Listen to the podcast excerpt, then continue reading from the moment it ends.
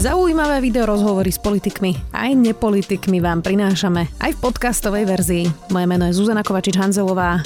Vítajte pri relácii Rozhovory ZKH v audioverzii. Ďakujeme, že ste hlbaví, ste tolerantní, ste nadšení, ste horliví, ste chápaví, ste kritickí, ste citliví, ste zvedaví, ste vnímaví a pozorní.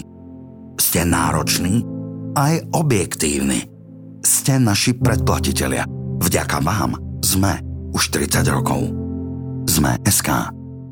Poľsko poslalo Nemecku oficiálnu žiadosť o reexport tankov Leopard, informoval o tom poľský minister obrany. Európska únia sa snaží dohodnúť na dodávke stovky nemeckých tankov Ukrajine. Nemecko zatiaľ nemá jasnú pozíciu. Čo potrebuje Ukrajina a ako bude vyzerať rok 2023 na fronte proti Rusku? O Ukrajine, ale aj o domácej politike s generálom Pavlom Mackom. Vítajte.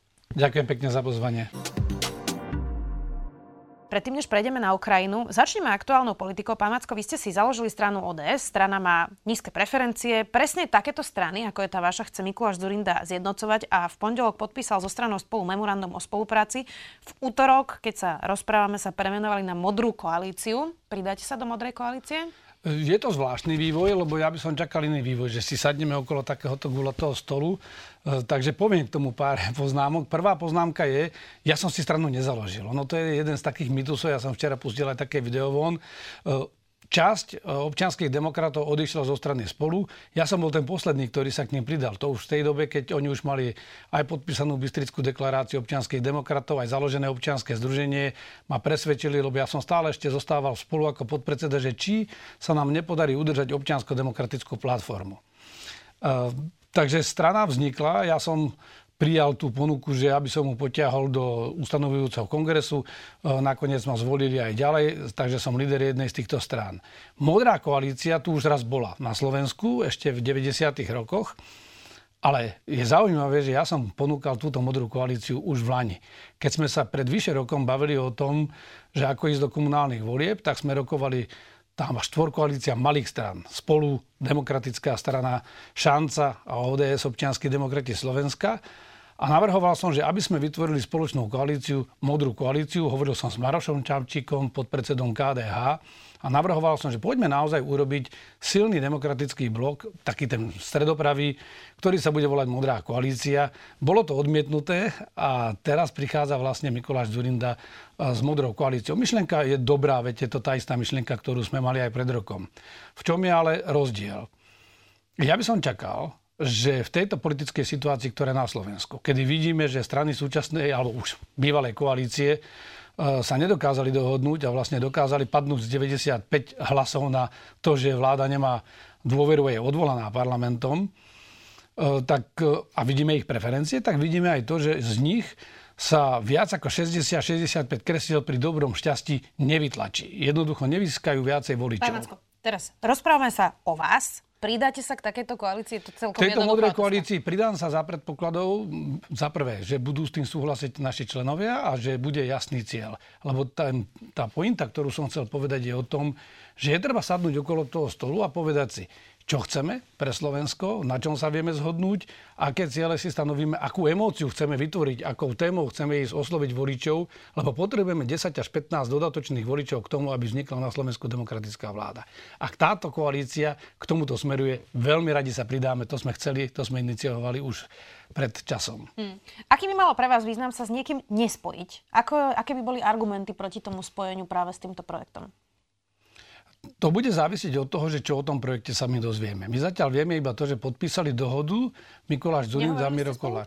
Nie, nehovorili s nami, zatiaľ si to riešia sami. To znamená, pôvodná štvorkoalícia, ktorá sa dohodla, že po komunálnych voľbách pôjde aj ďalej Spolu, tak vlastne sa dostala do situácie, že my traja čakáme, to znamená Šanca, Demokratická strana a ODS čakáme. ako nám odprezentuje Spolu a Mikuláš Dzurinda ten spoločný projekt. Preto nevieme o tom viacej. Ani to nechcem povedať, sa voči tomu vymedzovať alebo to komentovať. Jednoducho my nevieme. My nevieme, čo to bude. Rozumiem. Keďže ste odišli zo Spolu, nemáte tam nejaký osobný problém, že by ste sa tam pridali? Myslím si, že nie, že väčšina tých ľudí z toho Spolu už sú niekde inde, s ktorými ten spor bol. Koniec koncov ani Juraj Hybš už nie je predsedom. A ja som neodišiel kvôli osobným sporom. Ten spor bol principiálny, že videli sme, že voľby v nejakom spojení sme neustáli a tesne 926 hlasov nám chýbalo, aby sme prešli do parlamentu. A vlastne prišlo k tomu, že vo vnútri strany sa presadila idea, že sa pretransformuje strana na stranu zelených.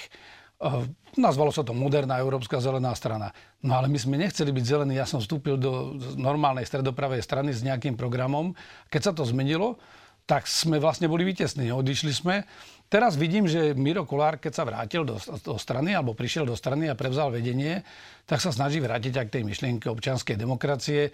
Takže tam nie je vôbec žiadna nejaká osobná animozita. My politicky si myslím, že vo väčšine tém sa zhodneme. Nie je problém slovenskej roztrieštenej, nazvem to teda pravicovej scény, ale je to jedno, ako to voláme, že každý chce byť predseda? Vôbec to tak nie je. Ten problém je v tom, že aj teraz tento projekt je vlastne robený tak trošku netransparentne, že vlastne v zákulisí sa dohodnú dvaja partnery a teraz tých ostatných, ako keby spoza dlhého stolu, kde si sadnú za vrch stola, prizývajú tých ostatných partnerov a bavia sa o tom, že s tým áno, lebo to tu počúvame už 2-3 mesiace, že kto s kým pôjde, kto s kým nepôjde, ale ja stále nepočujem, že čo chceme robiť pre občanov. Že aký vlastne program chceme mať v tej strane, lebo ja sa chcem pridať. Mikuláš Dzurinda premyslené, to nechcem veriť, že nemá. Tak zatiaľ povedal, že má 10, to my máme 15, to je vlastne len všeobecné zásady, že chce budovať nejakú stranu na EPP pre Európsku ľudovú stranu, no ale Spolu už je v Európskej ľudovej strane, takže my napríklad máme takisto ambíciu byť súčasťou Európskej ľudovej strany, takže tu ja vidím synergiu, len treba to povedať, že čo chceme robiť, lebo ja sa mám pripojiť k projektu, o ktorom vlastne nič neviem. Neviem, že aké témy bude presadzovať, aký program bude presadzovať, ale mám dať, a vlastne ani nemám, lebo však nás nikto nepozval. Odkiaľ budete mať peniaze na kampaň, už bez hľadu na to, či by ste sa pridali, nepridali, alebo pridali k niekomu inému, lebo proti vám vlastne stoja strany, ktoré zo štátneho rozpočtu majú milióny a milióny na účte. Máte peniaze? Nemáme peniaze, práve teraz sme sedeli, mali sme veľké strategické sedenie v sobotu, hľadáme jednak, s ktorými témami chceme ísť, bez ohľadu na to, či pôjdeme k partnerom, alebo pôjdeme sami a kde na to chceme zohnať peniaze, lebo aj keď prídete do tej strany, mimochodom Spolu sú aj naše peniaze, veď my sme si tú kampaň odrobili, ale zostali peniaze Spolu. Tak to funguje v tej stranickej politike. Taký je život. Takže samozrejme, že hľadáme aj tie zdroje a aj to, že nemáme preferencie, jedna z príčin je, že sme vlastne nerobili žiadnu kampaň, no lebo bez peňazí sa to nedá. No, tak Mikuláš Dzurinda išiel asi za tými peniazmi, nie? Ja by som nešpekuloval, za čím išiel.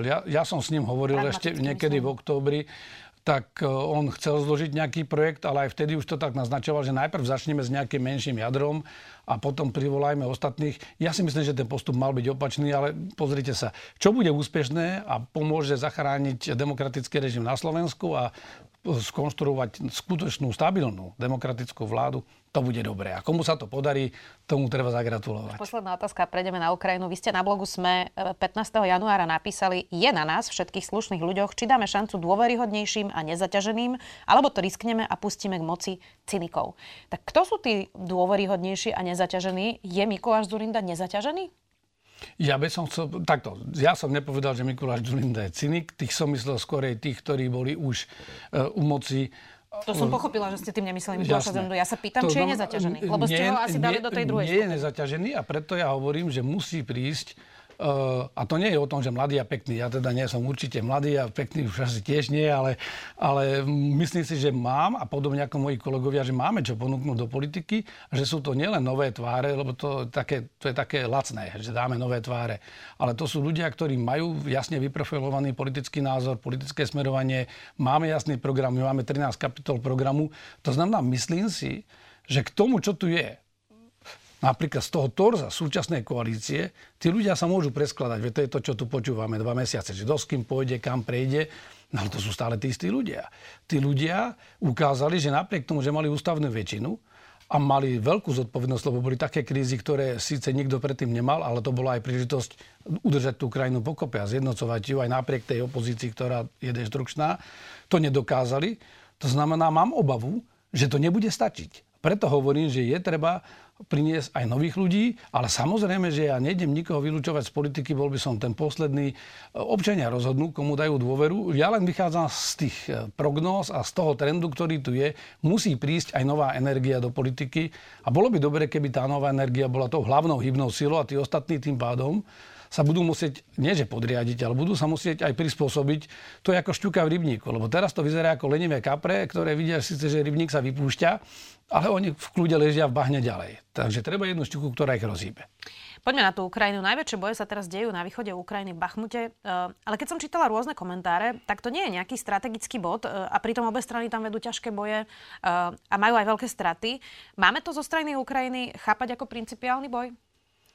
Presne tak. Ono je to z obidvoch strán. To je tak, že buď máte strategické miesta, ktoré sú dané svojou prírodzenou polohou a tým možným potenciálom pre ďalšie pokračovanie vojny, alebo máte strategické miesta, ktoré sa stanú strategickými tým, že sa vlastne príliš veľa zaviažujú tí súperi a chytia k tomu nejakú tú afinitu alebo nejaký vzťah.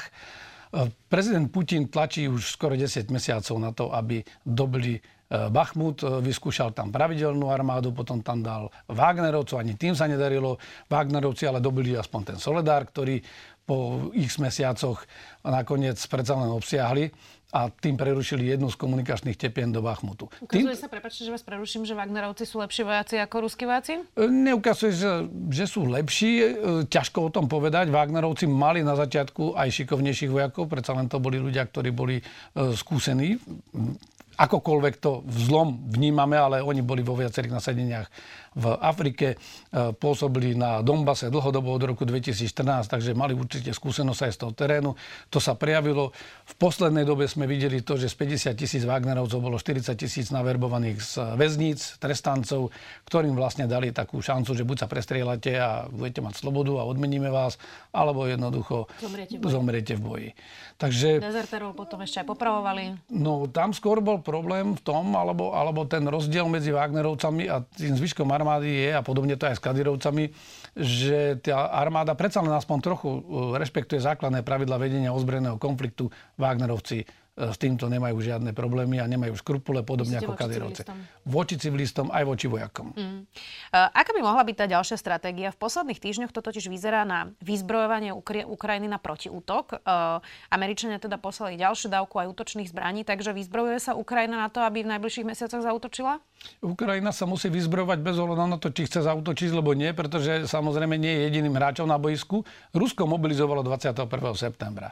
Prezident Putin sa rozhodol pre mobilizáciu v situácii, keď mu fronta kolabovala. Keď skutočne nielen, že mu padol Kupianska, celé to okolie a takmer celá Charkovská oblasť a vlastne hrozil ďalší útok smerom na Svatové a Starobilsk, čím by prenikli Ukrajinci hlboko do hĺbky Luhanskej oblasti a ako keby obišli ruské vojska odzadu a pretiali im všetky zásobovacie trasy. Ale jemu hrozilo Putinovi aj kolaps frontu na juhu, preto opustili potom tú západnú časť Chersonskej oblasti, skonsolidovali si vojska, ale vyhlásil mobilizáciu. Na začiatku sa stalo to, že hneď po prvých dňoch, len čo nabrali tých vojakov, ich poslali rovno na front. Ten dôvod bol, že skrátka mali tam techniku, už tam nemali ľudí. Potrebovali to zalepiť, tie diery, to boli veľké jatky pre tých vojakov, ktorí tam boli poslaní, tých mobikov, ako ich prezývajú. Ale samozrejme, že ten zvyšok vojakov niekde cvičí. Proste pripravuje sa. Rusko je veľká krajina, ktorá napriek sankciám a embargu predsa len má takmer všetky prírodné suroviny, má priemyselný potenciál a aj keď pomaly, predsa len doplňa tie svoje zásoby. No a Ukrajina je krajina, na ktorej území sa vedie vojna, ktorá je ničená, bombardovaná, ktorá je bez energie. To znamená, je závislá ekonomicky, finančne, humanitárne, ale aj vojensko-technicky na vonkajšej pomoci. Na západe. Takže potrebuje túto pomoc. Ukrajinci mali dobre rozbehnutú ofenzívu, len začali trošku neskôr. Prišla Rasputica a jeseň, to znamená, ten útok ukrajinský kulminoval, medzi tým si Rusi pripravili pevnejšie obranné línie, doplňajú ich postupne technikou a tým pádom už aj ten ukrajinský útok pôjde do tvrdšieho To znamená oproti tvrdšiemu odporu. A naopak Rusi tým, že budú navyšovať ten potenciál, pokiaľ by Ukrajinci nič nerobili, tak by mohli aj oni zaútočiť. Takže vlastne teraz sme v takom štádiu, že je ticho pred búrkou, ten front je statický, ale je veľmi intenzívny boj na jednotlivých častiach toho frontu, pretože jedna aj druhá strana sa snaží prevziať iniciatívu. Ukrajina mala veľkú iniciatívu, ale ako keby ju stratila, kulminovala. Takže opäť je to taká parita, aká bola naposledy v lani v lete. A čakala sa veľká zimná ofenzíva, no ale aj prírodné podmienky sú také, že tá zima prichádza veľmi neskoro a je stále taká čudná, mierna. A máme možno pred sebou 4 týždne, alebo 8 týždňov, kedy môže byť ešte dobre zamrznutý terén pre väčšie operácie, ale čím neskôr ich začnete, tým máte väčšie riziko, že zostanete uprostred blata a nebudete sa vedieť pohnúť ani tam, ani naspäť. Čiže zrejme najbližšie týždne by sa mala udiať tá ofenzíva, ak by teda bola? Ja si myslím, že už len malá zimná ofenzíva pôjde, že skôr pôjde o to, aby si niekto skonsolidoval viacej tie svoje línie, získal nejaký zisk. My sme videli v Záporovskej oblasti teraz, že nejaké útoky robili Rusi, ale to boli také taktické útoky, ktoré ani zďaleka nemajú charakter nejaké ofenzívy. Skôr to bolo také testovanie pružnosti tej obrany protivníka, lebo to máte akože keby boli medzi sebou, je medzi nimi nejaký voľný priestor. Rusi sa natlačili do toho priestoru a skúšajú, že aká bude reakcia Ukrajincov. Môže to byť aj predves toho, že tu, tomu sa hovorí, že krycí útok, že tu sa robí akoby taký fejkový útok a že vlastne udrú naopak v tej Luhanskej oblasti, kde medzi tým preskupili svoje vojska, aj to, čo zachránili z Chersonskej oblasti, čo sa im podarilo na poslednú chvíľu Surovikinovi, už keď nastúpil ako nový veliteľ, vyťahnuť, tak to preskupili a majú to teraz koncentrované v Luhanskej oblasti. Myslím si, ale to samozrejme vo vojne je veľa faktorov a musí tam byť moment prekvapenia, takže to, čo vidíme na mapách my, vidia aj Ukrajinci, aj Rusi.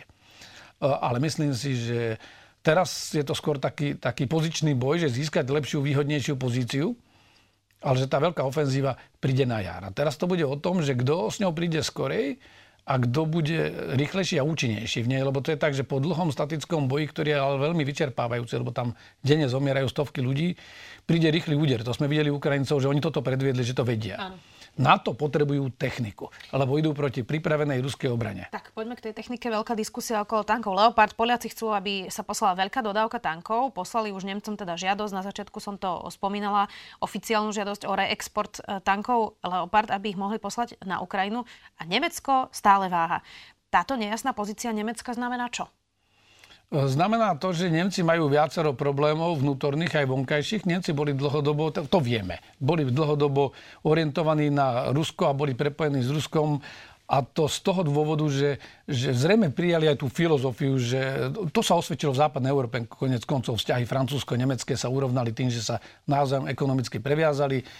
Bola taká idea vedenia nemeckého aj počas Merkelovej vlády, že keď tých Rusov zapojíme viacej a zintegrujeme, tak vlastne bude to vzájomne výhodné. No len Rusi uvažujú strategicky inak. Oni to považujú za slabosť. No, ale pravda je tá, že momentálne Nemecko má už len 7%, myslím, plynu berie z Ruska, takže už ten argument úplne neobstojí. Ale zrejme sú tam tie väzby ťažšie, nechcem špekulovať, ale je tam aj ústavne. Nemecko dlhodobo, ja som žil 4 roky v Nemecku, viem, ako bolo ťažké v Nemecku vysielať vojakov napríklad na zahraničné misie. Vlastne Nemecko posledných 30 rokov ako keby stále rúca akési vnútorné bariéry, ktoré si oni urobili. Prvý veľký zlom bol, keď mali ísť na Balkán v rámci IFORu. To bola veľká ústavná diskuzia v Karlsruhe, kde majú ústavný súd o tom, že či vôbec je to možné, alebo nie. A postupne sa ten režim uvoľňuje, Nemecko sa postupne viac zapája do toho medzinárodného diania. Ale momentálne si myslím, že toto je strategická chyba. Toto, čo Nemci robia, lebo ten problém je v tom, že oni tú pozíciu nebudú mať aj tak principiálnu, že tak či tak ustúpia. Len budú vyzerať ako porazení. A budú vyzerať zle. Budú vyzerať zle politicky a budú vyzerať aj nedôveryhodne ako obchodný partner, lebo ak si krajiny od nich kúpili zbrania a teraz Nemci vlastne držia ako keby červené tlačítko v ruke a hovoria, no my si ešte rozmyslíme, či vám ich dovolíme použiť, tak to nie je také jednoduché. Samozrejme, reexport zbraní aj od nás, aj od hocikadiaľ podlieha nejakému režimu. Tá komunikácia tu bola medzi spojencami. Spojenci sa snažili presvedčiť Nemcov, že by bolo dobre, keby s tým súhlasili. Nemci to dopustili do toho štádia, že verejne sa to diskutovalo, lebo toto sa malo diskutovať za zatvorenými dvermi. No inak oni pôvodne chceli, aby tanky poslali aj Američania. Je ten dôvod, prečo Američania tanky neposielajú ten, že ak by padli americké tanky do rúk Rusov, alebo čo len jeden, tak by Rusi získali ich technológie? Toto je tá obava, ktorú Američania majú? Nie, tam je viacero faktorov. Ona bola táto obava aj o Leopardoch, že pokiaľ sa im dá táto technológia, tak niektorí spojenci hovorili, a to nemuseli byť Nemci rovno, ale reči sú tam medzi tými spojencami, že hovorili, že je tu riziko, že padne do ruských rúk tá nová technológia. A druhý argument proti tým tankom bol, že nedráždime Rusov. Ten argument je trošku slabý, pretože ak majú dnes... To je taký Putinov argument toto, nie? No áno, lebo veci zoberme, že majú... Že tank je kontaktná zbraň, tank nestrieľa na 20, na 50 kilometrov, tank musí prísť do toho priestoru a chce byť ofenzívnou zbraňou, tak sa tam musí presunúť. No to dnes majú Ukrajinci od spojencov už zbrane, majú presné delostrelectvo, to znamená vrátanie strel s presným navedením, majú raketomety HIMARS alebo MLRS v rôznych vydaniach z viacerých krajín so strelom do 90 km. Teraz sa hovorí, že možno dostanú muníciu 150 km. No veď to sú tiež ofenzívne zbrania, ktoré dokážu pôsobiť do hĺbky územia a dokážu pôsobiť aj do hĺbky ruského územia, na rozdiel od toho tanku, lebo ten tank by sa tam musel najprv dostať. Takže to je tiež také, ako pokrývkáva tento argument, ale použil sa ako argument. Takže Nemci potom chceli, že aby neboli oni takí, lebo majú ten vzťah s Rusmi inak nastavený, ale stále to dedičstvo si ťahajú so sebou, tak chceli by takí, akože nesú všetci, keď budeme všetci, tak sa stratíme ako anonymne v tom dave, lebo to všetci boli. No lenže ten americký prístup je, veď Američania dali aj ofenzívnejšie zbrania, zvažujú a takisto samozrejme tiež zvažujú tie argumenty aj v Spojených štátoch, to nie je jednostranná rovnica. Tam takisto prebieha diskusia aj vo vnútri demokratickej strany, aj spolu s republikánmi, že či všetko dať Ukrajincom a aké zbranie im dať, ale my vidíme, že od toho februára 24. minulého roku sa postupne tie bariéry rúcajú. Tak Američania idú v tomto asi príkladom, nie? Jednoznačne fyzicky už dodali za $27 miliárd vojenského materiálu, vyťahujú ho zo svojich zásob, tým pádom majú problém tiež, aby doplnili tie zásoby. Celková tá pomoc je už na úrovni $44 miliárd. Sú ďaleko proste oproti všetkým ostatným, ale aj Británia je veľmi účinný partner. Nemecko koniec koncov nie je tak slabé v tejto pomoci, proste dáva tú pomoc. Ale keď sa vrátim k tým tankom Abrams, tam je problém trošku iný. Oni sú v Európe na Leopardy je celkom dobrá infraštruktúra. Je tu viac ako 2000 Leopardov na európskom kontinente. Vyrobených bolo podstatne viac, ale niektoré už išli do šrotu. A je to aj pomerne dobrá infraštruktúra na prevádzku a údržbu. Lebo keď sa vám tá technika pokazí, tak ju musí niekto opraviť. Ukrajinci si ju nebudú vedieť opraviť. Koniec koncov v Michalovciach sme tiež zriadili nejakú základňu alebo opravňu na tú techniku, ktorá je Nemcami dodávaná, aby sa mohla opravovať mimo boiska, lebo to sa na boisku nedá. Americké tanky majú zvláštne motory, oni majú aj plynové turbíny, ktoré používajú v tých motoroch a ďalšiu technológiu. Takže nie je tu ani tak strach o tom, že by tá technológia padla do ruských rúk, lebo ja si myslím, že Rusi už dávno poznajú, len nevedia replikovať. Ale skôr je ten problém, že oni hovoria, že to je tak dlhodobá vec, že keď vám dáme Abramsy, že vlastne mi pol roka, rok bude trvať, než by sme dokázali vybudovať tomu tú logistiku a infraštruktúru, ktorá by vedela podporiť. Mm-hmm. Čo hovoríte na výroky Andreja Babiša, prezidentského kandidáta v Českej republike, v debate Českej televízie, že pri napadnutí Poľska alebo pobaltských krajín by nevyslal vojakov z Česka? Je to veľmi zlé vyjadrenie, veľmi nešťastné. Ja som porozumel tomu, že on v tej kampani, ktorá bola veľmi negatívna a agresívna proti Petrovi Pavlovi, sa nechal uniesť a vlastne snažil sa dať do tej polohy mierotvorcu, ale takým spôsobom, ako to povedal, a ten jeho pokus to akoby marginalizovať. Áno, alebo že to sa predsa nestane a že nechce si to ani pripustiť. Jednoducho, toto je absolútne niečo nepripustné a ak on diskredituje Petra Pavla, že nie je diplomata, že on teda sa vydáva za diplomata, tak toto by žiadny diplomat v živote nemohol vypustiť z úst. Jednoducho, on principiálne spochybnil ten článok 5, lebo otázka nebola o tom, že či budete robiť všetko preto, aby nemuselo k tomu dojsť. Otázka bola, až už sa to stane, čo urobíte. A on povedal, nie, v žiadnom prípade tam vojska nepošlem. Neukazuje sa práve na tomto, ako krehká je tá podpora Ukrajiny v zmysle, že stačia voľby v pár krajinách, ktoré by dopadli inak a všetko v Európskej únii môže vyzerať inak voči Ukrajine? Myslím, že teraz ste úplne trafili klinec po hlavičke. Toto je jadro Putinovej stratégie. Ono mu bohužiaľ pre neho a pre nás našťastie nevychádza. Lebo on sa spoliehal na to, keď dával 15.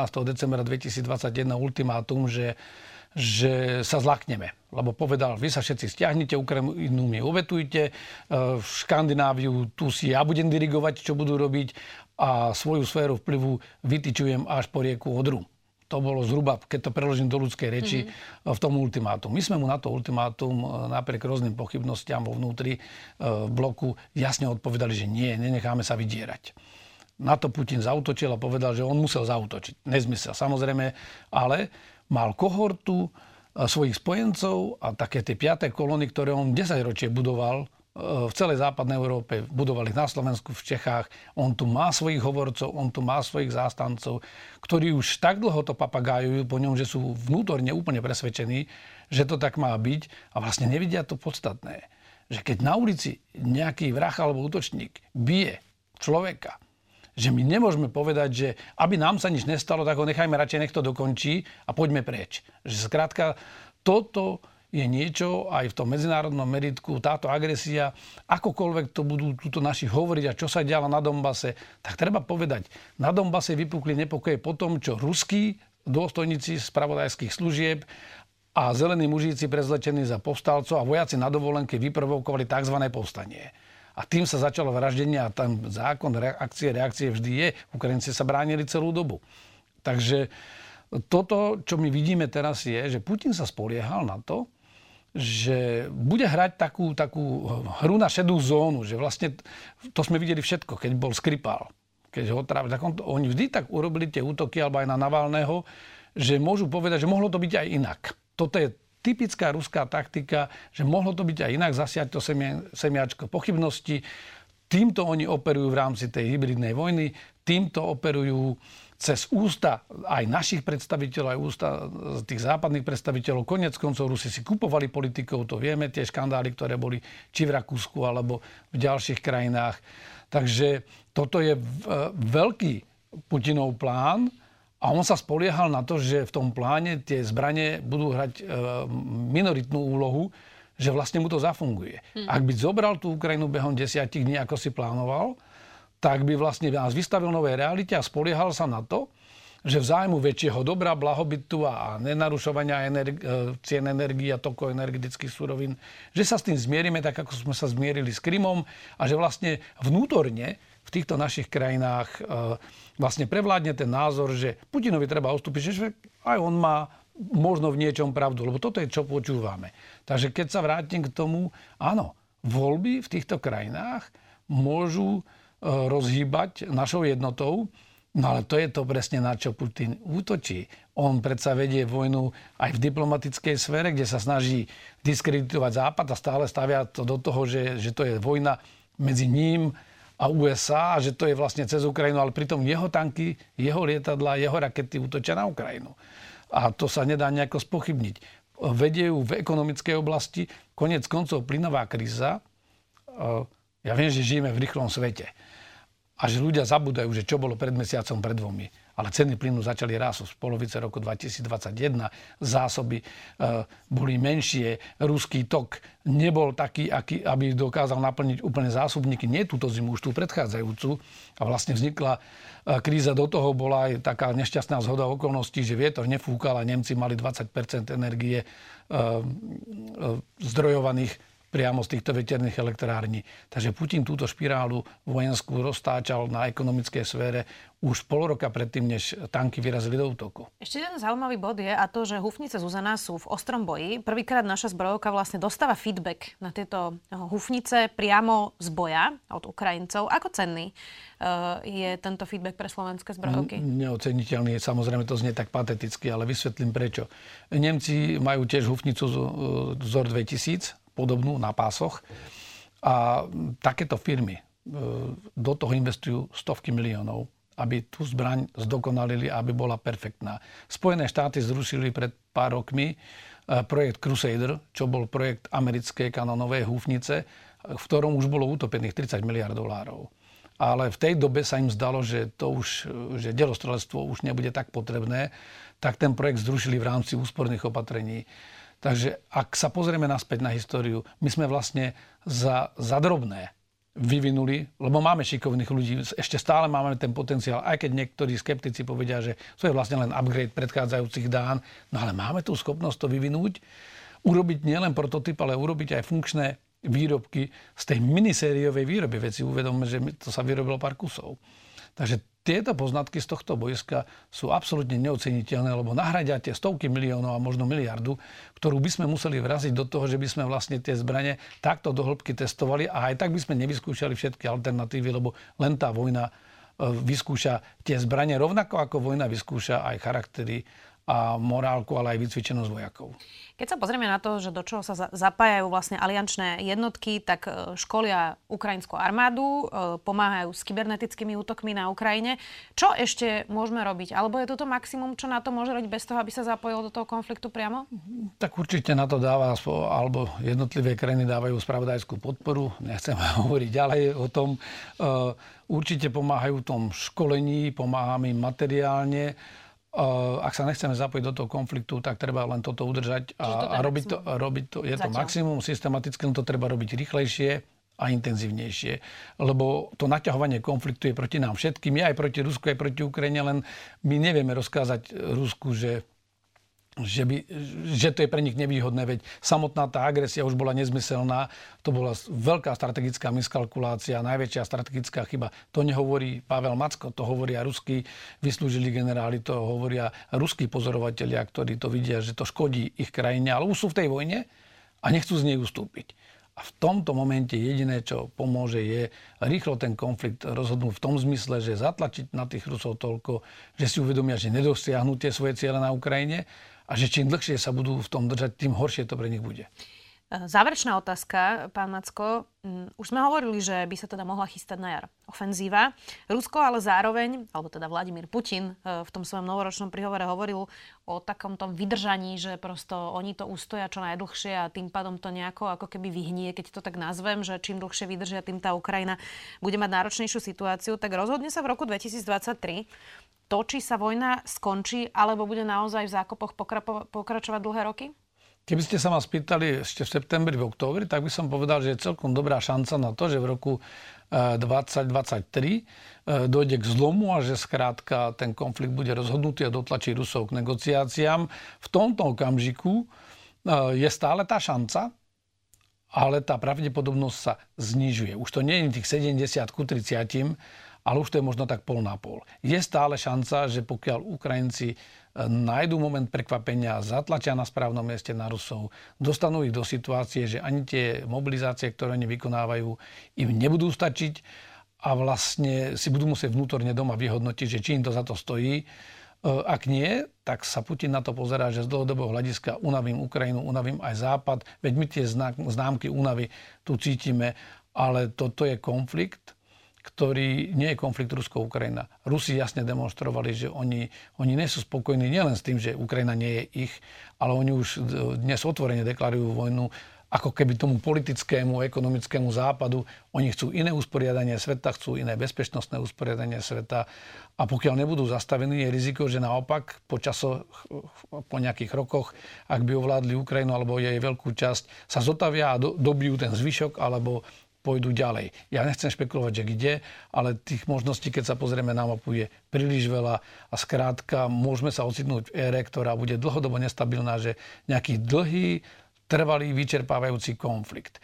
To je niečo, čo si neželáme, len Rusko sa môže takýmto postojom dostať do toho štádia, do tej mentality, že vlastne zmení celý to, čo si sami spôsobili, zmenia aj pre tých ľudí na boj o prežitie a to sa veľmi ťažko potom vedie s takýmto protivníkom vojna, keď nechceme my do vojny ísť, lebo my jasne deklarujeme a to je vidieť z tých rokov, to je vidieť aj z toho Nemecka, že naozaj sme veľmi opatrní a nechceme eskalovať. Nemáme záujem na konflikte s Ruskom, ale nemôžeme ani dopustiť likvidáciu Ukrajiny ako štátu. Držíme Ukrajine palce. Ďakujem pekne, že ste si našli čas. Generál Pavel Macko.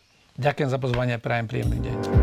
Počúvali ste podcastovú verziu relácie Rozhovory ZKH. Už tradične nás nájdete na streamovacích službách, vo vašich domácich asistentoch, na Sme.sk, v sekcii Sme video a samozrejme aj na našom YouTubeovom kanáli Denníka Sme. Ďakujeme. Ďakujeme, že ste hlbaví, ste tolerantní, ste nadšení, ste horliví, ste chápaví, ste kritickí, ste citliví, ste zvedaví, ste vnímaví a pozorní. Ste nároční aj objektívni. Ste naši predplatitelia. Vďaka vám sme už 30 rokov. Sme.sk